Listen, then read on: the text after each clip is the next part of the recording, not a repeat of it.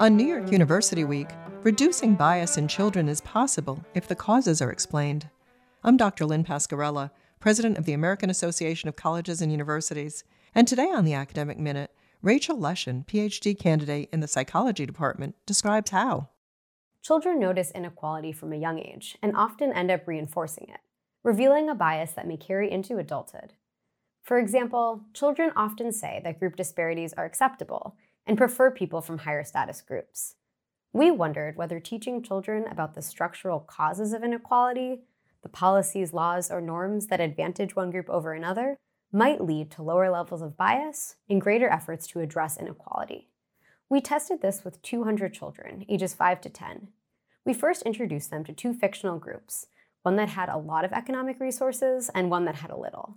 Then, we gave children one of three explanations for the disparity.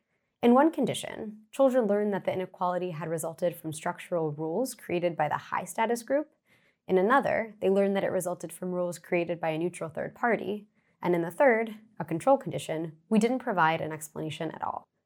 Compared to the other two conditions, children who learned that the high status group had made the structural rules showed lower levels of group bias, perceived the status hierarchy as less fair, and gave more resources to the low status group.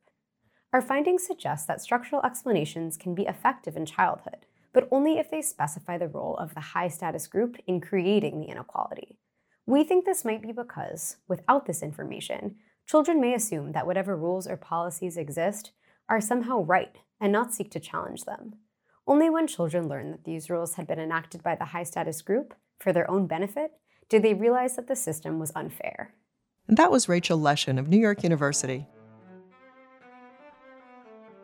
You can find this, other segments, and more information about the professors at academicminute.org. Production support for the Academic Minute comes from AAC&U, advancing liberal learning and research for the public good.